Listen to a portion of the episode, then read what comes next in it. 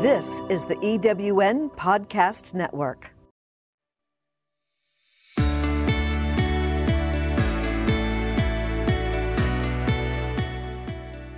Welcome to Driving Outcomes, your source for inspired solutions to address the most pressing leadership concerns of today. On each episode, we examine the latest developments in applied research and education and how it impacts your business and social outcomes. Our host, Tracy Shirachi, brings you conversations with groundbreaking researchers, educators, and business leaders who are changing the face of leadership every day. And now, here's Tracy.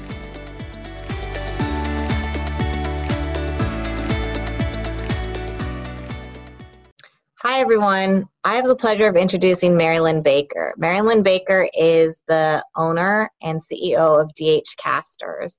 She's going to tell us a little bit about her business and about some of the things that she's done during COVID 19 to address uh, the post pandemic economic environment that we're going through and what the decisions that she's made as a business owner. Mary Lyn? Excited to talk to you today and tell you a little bit about DH Casters and what's going on in our world. So, we are based in Southern California, in Ontario, California. And a lot of people say Canada, but no, it's California. and uh, we actually are a manufacturer Uh, of casters and wheels. And what we do is we work with 10 different factories and we have them meet our quality standards and we work closely with them. I get to go to China a couple times a year and see those factories and they actually put our brand on it because it meets our requirements. So what that means is we work with distributors, a lot of distributors, a lot of manufacturers. We also work with retail stores and we provide them with wheels and casters to make things mobile. So, you know, just to give you an idea of some of those customers, we just had a call from Santa Barbara Museum of Art, and they needed some casters, so we got to work with them. We've worked with Lockheed Martin, we've worked with um, retail display companies, and during the pandemic, we got calls from a lot of people looking for wheels that need to go on lab carts. We had an, one that we worked with the uh, University of Pennsylvania on. So you know, it's been a time where we've been very fortunate to be an essential company that we're able to keep our doors open. But when the pandemic actually hit, in the first time in our 35 years of business, we had to close our doors. You know, something they don't teach you in school. They don't teach you in your organizations that you work with other women business owners or other owners. And it was challenging. It was really challenging to figure out what to do during that time. It happened very quickly. And so this is where being a leader really comes in because you have to be able to look at the situation and make decisions quickly. And so what we did is we closed down right away. We had everybody file for unemployment. And we kind of sat back and looked at it and said, okay, how are we going to get through this? We knew it was a time to get stronger. We knew it was a time that we weren't going to sit around and do nothing and just wait for things to get better. We, um, I pulled two, actually three of my managers and gave them enough money to say, hey, let's do this as a team. I don't know what it's going to look like, but we know we're going to work together and keep working. So we did just that. And we um, looked at what was going on, talked to our customers, got educated to the best of our ability, and then all of a sudden we saw that customers still needed products. So we had to figure out how do we do that. So what we did is we took control of it and said, okay, we're going to talk to our customers and say, can we, instead of shipping every day, can we hold our orders so we have enough that it makes sense to bring staff in to do it. Because again, we didn't know how much income was going to be coming in, so we were watching our costs really carefully. So we did that for a week. And then um, I was the only one in the office at that time. Everyone else was working home. And we had, at the time, two warehouse people coming in that week. And they did the orders, they worked short hours.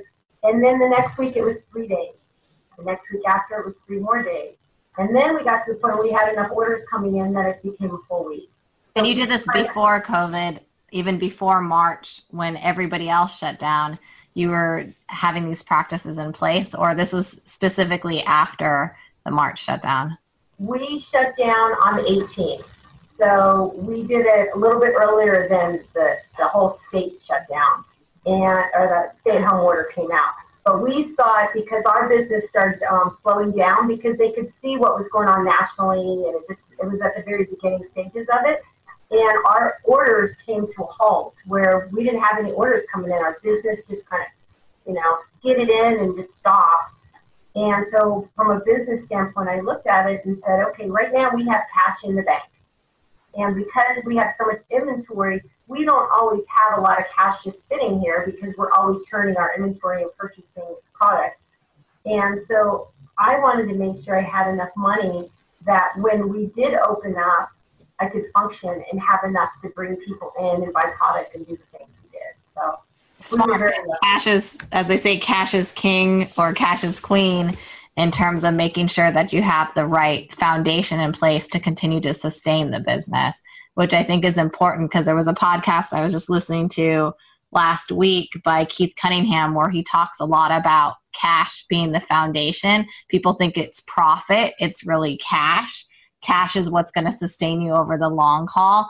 And so, what's most important is not only cutting costs or being careful of where you spend your money because you're trying to make a profit. No, more importantly, the focus should be on how can you preserve cash. And to the extent that you see cash drying up, what are different decisions that need to be made to adapt to that, right? Absolutely. And what we did too is I talked to all of my vendors. So we went through accounts payable right away and we said, you know, this is what's going on. We're going to pay you. We're going to be okay, but we're going to pay slow. I said, I'm trying to stretch my cash as much as possible. And so as long as we communicated to them and let them know what was going on, it was fine. And so we were okay with that. And then, um, you know, once we got to the point where we got our P3 money, so our PPP money, um, we did bring the full staff back. And at that point, we had more people working in the office. So when we first had only a couple of us in here, it was really easy, and we just kind of, it was all fresh and new, and we were all nervous, and we just kind of stayed away from each other. And then as we brought more people in, that's when we needed to have our plan. We had to have our action plan of how we're going to do this. So now we have masks for everybody that they wear the whole time they're in the office. If I'm in my office by myself, I won't, but as soon as I leave my door, then I have it on. Um, we went ahead and bought lots of the gels. We've got signs up all over about washing your hands. We had meetings and talked about what's the procedure. We changed our break room. So we only have one person in there at a time. We actually pulled the table out of the break room so there's more space and people can sit kind of on the angles. We changed the lunch schedule so people aren't having lunch at the same time. Um, we created a will call procedure when people are coming to pick up the casters and wheels that they have to call first and it's a no touch thing like well we'll leave the paperwork leave the product they sign it we talk on the phone that kind of thing. If someone does need to come into the building they have to sign a paper that says they haven't you know been exposed and you know no fever those kind of things no symptoms and then they have to wear a mask also. Same thing our employees all sign the paperwork coming in too so has the has have these protocols slowed you down in any way in terms of comparing to pre-COVID versus current situations now? Would you say like orders and shipping and you know the process by which people got their orders has that slowed down in contrast to before because of the protocols that you have in place now? Or what what are your thoughts or uh, feelings about right now in terms of how it's affected the business and how you move forward from here? From, from a business standpoint, um, the sales were definitely down. We were down, um, you know, probably 60% at the, at the beginning, and then we were down about 50%. So, so, and it's definitely coming back.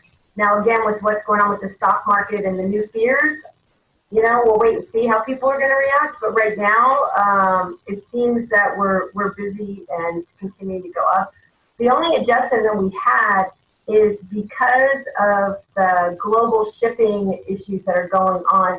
UPS right now is the primary one that comes every day for a pickup. We had to adjust our time with them so they pick up earlier in the day, um, just to to work with their what they've got going on. So you know that was the one change we've had to make in terms of our um, inside procedures. But other than that, it's we're doing things the same way. It's our warehouse is large enough that people can be spread out. They've got different workstations they work in. Um, the only thing we did do here is we moved someone that was sharing an office into the conference room and made that his own office. So everyone right now has their own office, and the one large office area has two people in it, but there's plenty of space. So. And I think what it sounds like is just like many businesses, as you're starting to ramp up, you're trying to return back to normal, right? To return back to the levels of revenue or growth that you had before. Obviously, with a slower economy where we are in a recession, things are moving more slowly in terms of growth. But ultimately, like every company out there, the objective is to hopefully return to a level of productivity and revenue growth that was before the crisis, right? Absolutely. Well, and the one thing too is we do have two workers that are working at home. So our customer service um, girl Jessica is actually expecting in July, so she's chosen to work from home. And it, you know, it's one of those things I would never have imagined that our customer service calls and representatives could be doing it from home, but it's working out just fine. So she's doing that from there. And our bookkeeper decided that she wasn't comfortable coming in full time. So she comes in probably about six hours a week, and she's doing her job from home too. So you know, it's interesting how this pandemic has allowed us to look at what is a work environment and what does that look like, and how you can be flexible with it to create an environment that's a win-win for the company and for the individual.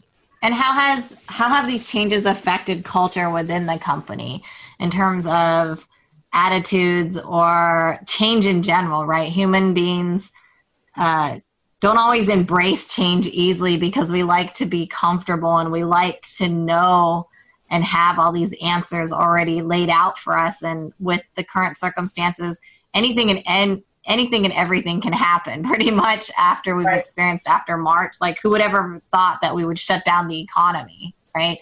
And just put a halt to everything. I don't think anybody would have ever anticipated that. And as we're trying to start it back up, how has that shifted or how has that affected um, your employees or your company as a whole in terms of do you feel like there's still this apprehension or there's still these fears that exist or people are getting more comfortable with change because we've kind of gone through the worst of it with having the most unexpected thing happen, which was somebody halt the entire economy, right? Right, right. Well, I think, um, you know, we, we talked a little bit before too about honesty and being open with our employees. And I think as a leader, when it first happened too, and even now we talk about that there is uncertainty and we don't have all the answers and we don't know what's coming. So, you know, we do the best that we can. We try to stay educated and on top of things. But I think that um, that rawness of going through it together and all of us being scared, all of us not knowing what this means, what's next. I mean, again, it's who would ever think in 35 years that you'd have to close the business doors down that provide income for your family and the families of other. I mean, it was a horrible day, you know, and you know, talking about honesty, I was crying because you know, I'm sitting here talking to my employees and tears are coming down my face because it's so horrible to say, hey, you guys, I can't provide for you. you and it wasn't a choice either, right? As a business owner, it wasn't a choice. It wasn't like, hey, you could do A and B. It was a government government mandated. Everyone must do this, regardless right. of who you are, what you are, and boom, you're going to have to pivot or perish or do whatever you need to survive. But this is not a choice. Everyone has to do it from a public policy standpoint. Well, and I think too, you know, just like we know with the protests that has been going on too, you know, that has been another opportunity to open up discussion and talk about things and share things as, you know, we call ourselves the DH family. We call us the DH familia you know, because we've got people of all nationalities that work here that we're very proud of. And what we talked about, um, actually, we had an instance just recently when the riots were going on and the looting that one of the employees said, you know, right down the street, the Walmart is being looted. And we are all like, oh my gosh, you know, it's, it's again a time where you don't know what's going to happen. How bad is it going to get? What's going to be next? And you know, the city of Ontario actually had the curfew come in. And we all gathered at the end of that day. I had everyone go home a half hour earlier. You know, the people that like to work late, I said, no, you're not working. You are leaving too. You know, I was the last one to lock the door and make sure everyone was out. And um, I gathered everybody and we talked as if we were a family.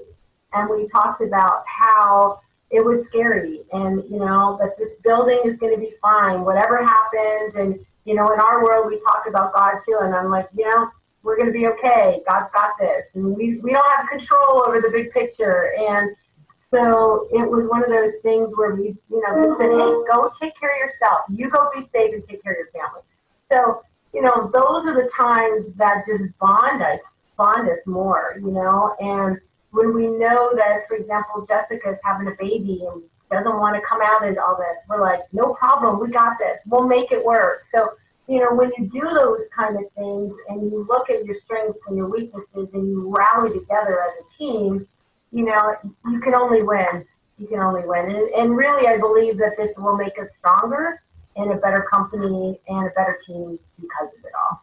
Well, the teamwork makes the dream work, right? And I think the other thing that you've highlighted is faith, regardless of whether or not it's religious faith or not. It's just having faith and trust either in oneself a higher being, whatever it may be for right. different people, right? But faith itself is super important that you have to go, you have to trust something. You have to trust something in order to move forward and work with what you've got, right? Rather than con- trying to control the uncontrollable, that's never going to benefit anybody because no one knows what that is. But the things that we can control, those are the things where we need to be very clear about and focus on those aspects of the business. Well, and that's one thing too, as we talked about, you know, the things we can control. So right before this happened, we were ready to launch a new e-commerce website. So, you know, it was something, it was our project, we've been working on it for a while. And then when this hit, we were like, okay, now we're shifting gears 100%. This is the most important project. Let's get this done.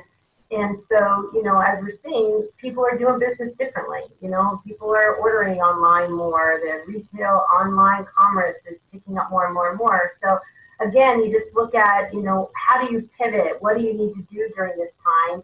And just look and see, you know, where's the best place to spend your energy. So, we're looking to launch it hopefully by the beginning of July, but we're very excited about it because, you know, it's, it's another opportunity to reach people and support our customers.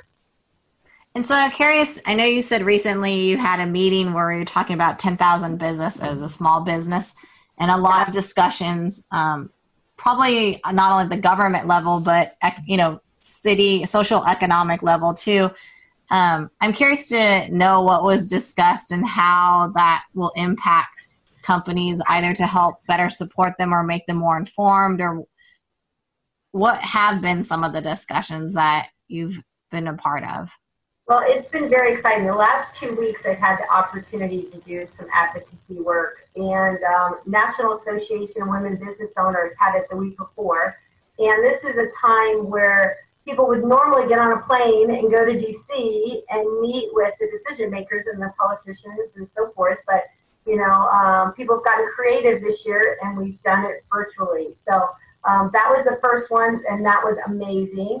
And that was all women business owners. And then this one, this week, was um, Goldman Sachs has a 10,000 small business program. And what they do is they have scholarships available for small businesses, and you go through kind of a mini MBA program. And it's, you know, we talked about how sometimes you shouldn't always work in your business, that you need to work on your business. And it really forces you to do that because there's things you have to do. So after you do all that, you get to be a part of this alumni organization, which is really awesome. And the Goldman Sachs Group has done a lot during this time to um, be a voice for small businesses. They've taken surveys from us and then presented it. So this this week they had two days. They had the West Coast at one time and the East Coast at another and they really worked on three priorities. And the first one was to increase the um, paycheck protect or paycheck plan protect plan. Well, P3, PPP. I'm like thinking what it is. It's like we're so used to calling it P- PPP now, but um, to increase the flexibility of that, which a lot of that is already happening. That's already been passed, which is awesome. And the other one is to apply for a second round because there's actually $20 billion left still in that fund that has not been claimed. And with a lot of businesses still closed, a lot of businesses, you know, their business is still way down. Just like I said, our business is still down too.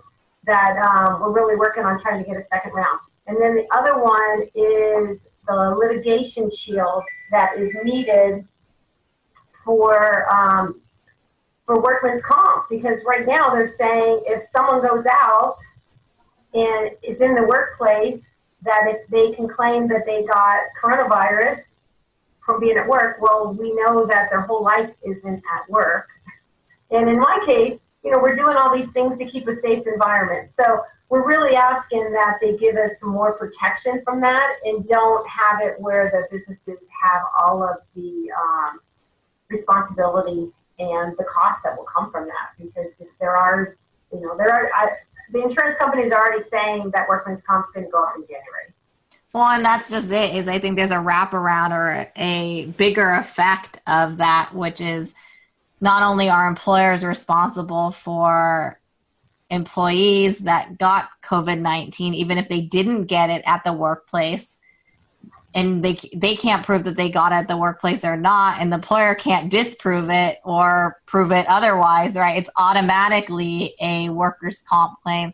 Not only does that affect the cost of insurance premiums which now is almost like an, additional whammy to companies in terms of right. their expenses but on top of that it's almost an unfair aspect of it because why is it automatically assumed that it's the employer's responsibility or that the individual got it at work if maybe they aren't even at work to begin with because they're working from home right? Well, and the conversation we had yesterday with senator um, Norma Torres is you know give us a list like give us a checklist and say because she's like well we don't want people going into a business that isn't safe and they're not doing things and we're like, we'll do it. Just tell us what's the regulation. You know, tell us what boxes we need to check. Then we can say, hey, we're doing it. So don't punish us for the few that aren't doing anything.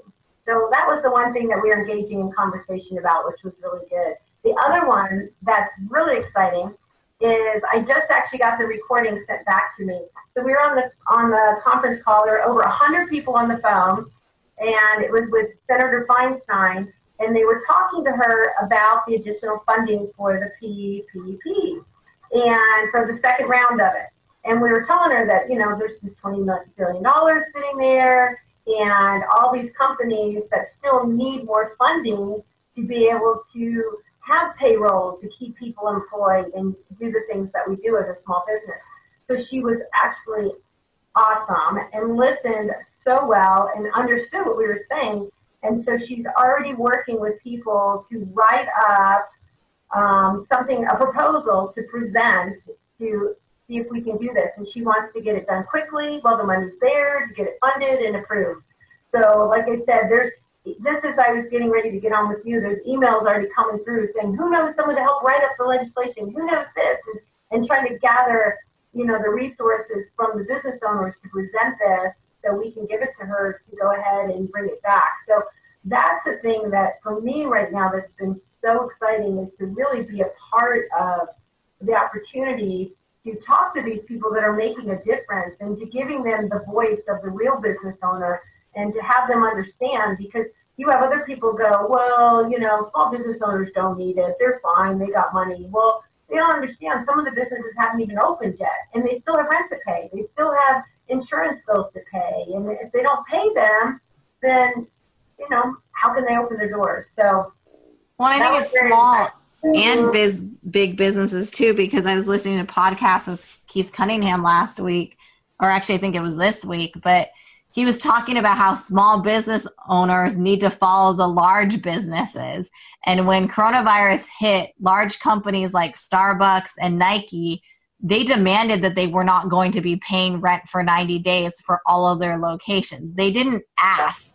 They yeah. just said, we can't, we're closed, we can't afford it, boom, we're not going to be able to pay for it. And it was interesting that he highlighted that because I think most small business owners tend to be more conscientious and not even think about that. They're like, hey, I have this expense. I need to pay for it. I'll stress about it because I need to pay for it. And they're not even thinking like that. However, obviously, by following the big guys, top of mind for them is cash is king, right? And I need to do everything I can to preserve what I have. And he said another thing that they, a lot of large companies have done is drawn down on the cost of cheap debt, right? And so small business owners need to think about that in the same manner. So I think it's interesting that you highlighted this, which is small business owners to a certain extent have to change how we're thinking, not how we normally think, right? But well, take some pointers from some of these larger companies. Well, and I agree with what you're saying to some degree, but I also think that we don't have as much power. Mm-hmm. So, you know, as, what you're saying, I totally tried to do that with my landlord, and he was right away was like, well, show me, send me your financials and send me this and that because he was nervous, like, oh gosh, if she can't pay, is she gonna go out? In the meantime, I was just trying to stretch my cash, mm-hmm. you know. So you know, there's some people that have the ability to work with you, and others aren't willing to work with you. But that's what we were talking about too, from a litigation standpoint. Again, as we're talking about the temp, you know, the, the liability shield that we need. The larger companies have a whole staff of attorneys ready to fight.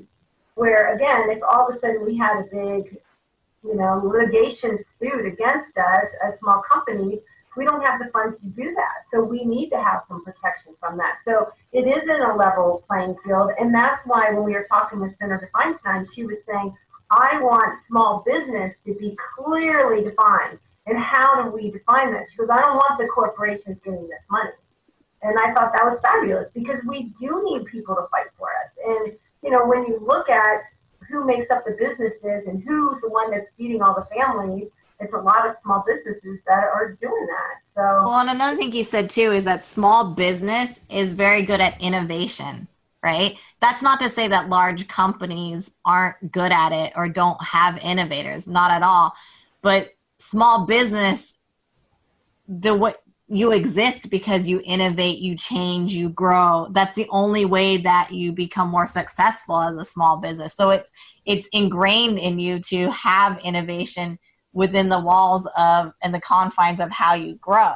And right. so when we talk about innovation and what does the future of this country look like in terms of jobs, in terms of workforce development, it has to do a lot with innovation.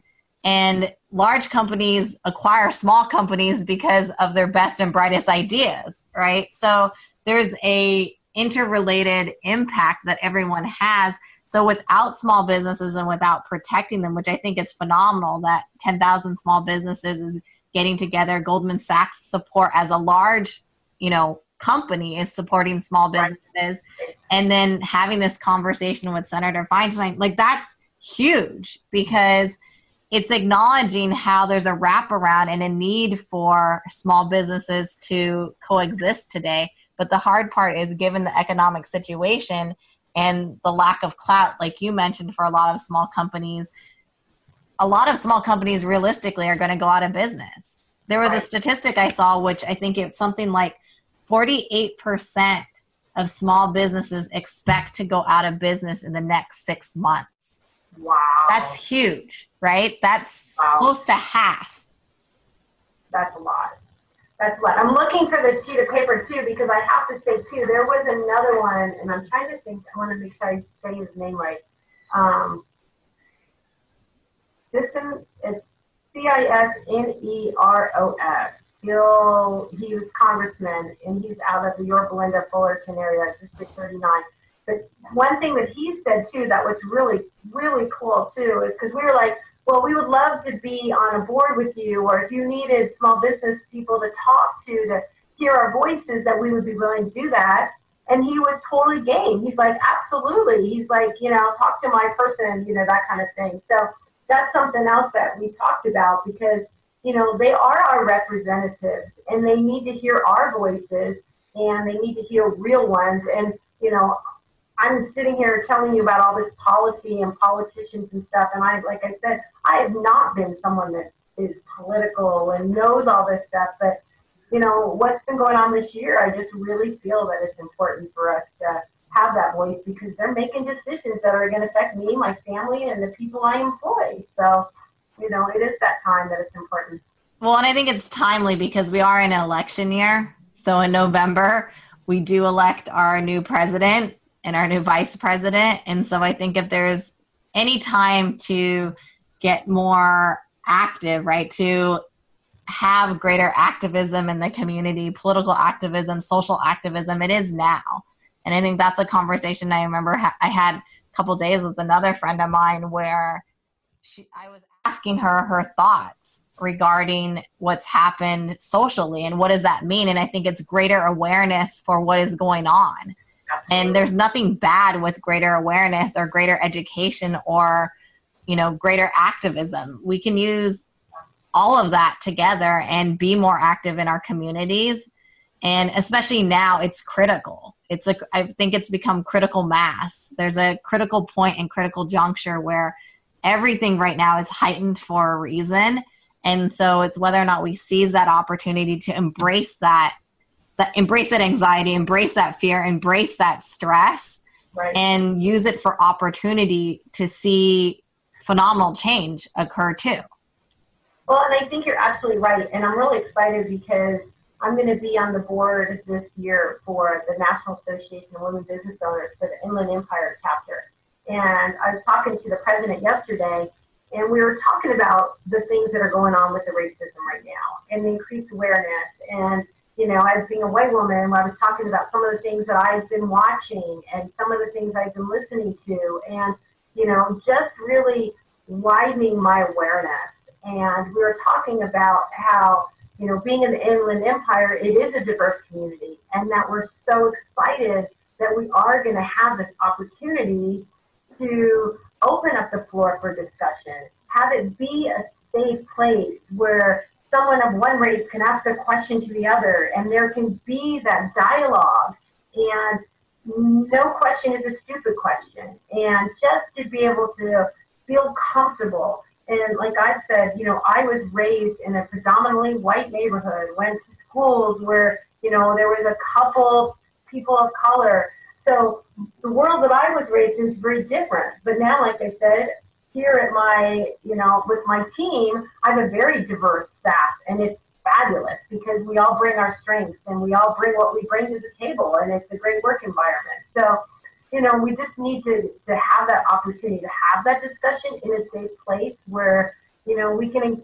be educated and also to be in an environment we are with people of different cultures and different, you know, flares and things that it just becomes one and we just have fun together and trust it, you know? So I'm real excited about what the next year is going to bring us. We're going to do some really awesome things in the Inland Empire.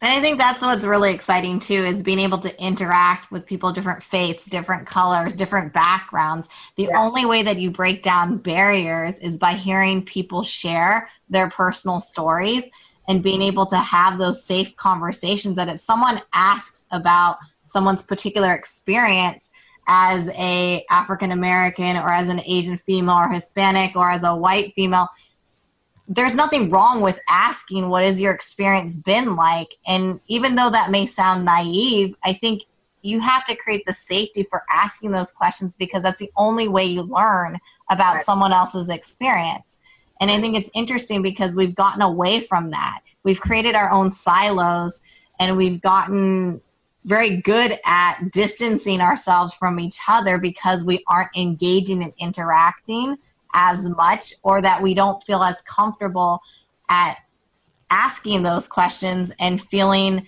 confident that it's okay to ask that question, right? We can't assume that someone understands or knows or is all knowing we need to instead be able to talk about the hard things mm-hmm. and not be afraid to talk about it and to also acknowledge i think something i was talking about with a bunch of individuals last week is poverty and the experience of poverty is not a color thing. There are some colors that may have more you know some races that experience in it more than others but poverty can happen to anybody and everybody right? And the other piece that i think what's great that you've highlighted is we all just by humanity by being a human being we have a common experience which is we can all hurt We can all experience pain and we forget that.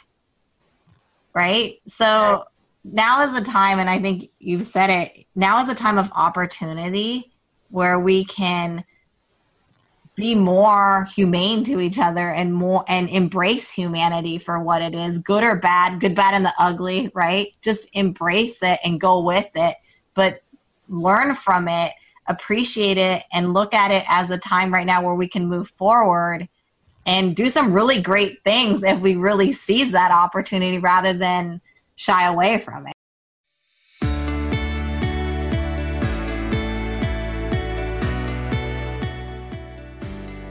Thank you for joining us on this episode of Driving Outcomes. If you'd like to listen to or download other episodes of Driving Outcomes, go to ewnpodcastnetwork.com. This podcast is also available on Spotify, Apple Podcast, and most other major podcast networks. Please also find us on Facebook, Instagram, and LinkedIn as The Mark USA. We hope you'll join us again next week for more conversations with today's leaders who are driving for results and achieving phenomenal business outcomes.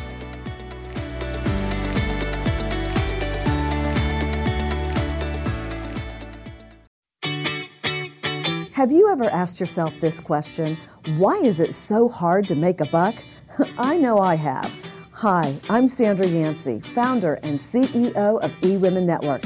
What I have discovered after going from the brink of bankruptcy to running a multi million dollar award winning business is this you can't build a million dollar dream hanging around minimum wage mindsets.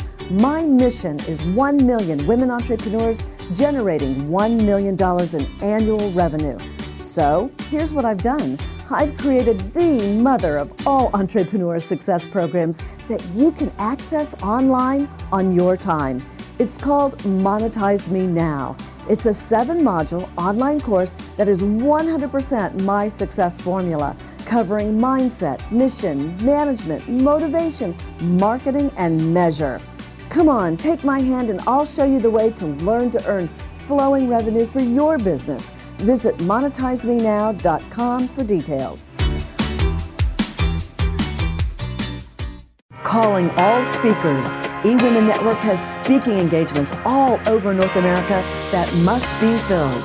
Are you a gifted messenger, author, expert, or successful entrepreneur that can help women entrepreneurs grow their businesses? Our mission is to help 1 million fulfilled women each achieve $1 million in annual revenue. If you're a speaker that can help women prosper, go to eWomenNetwork.com and sign up as a pro member of our Speakers Network. That's eWomenNetwork.com. Thanks for listening. This is the EWN Podcast Network.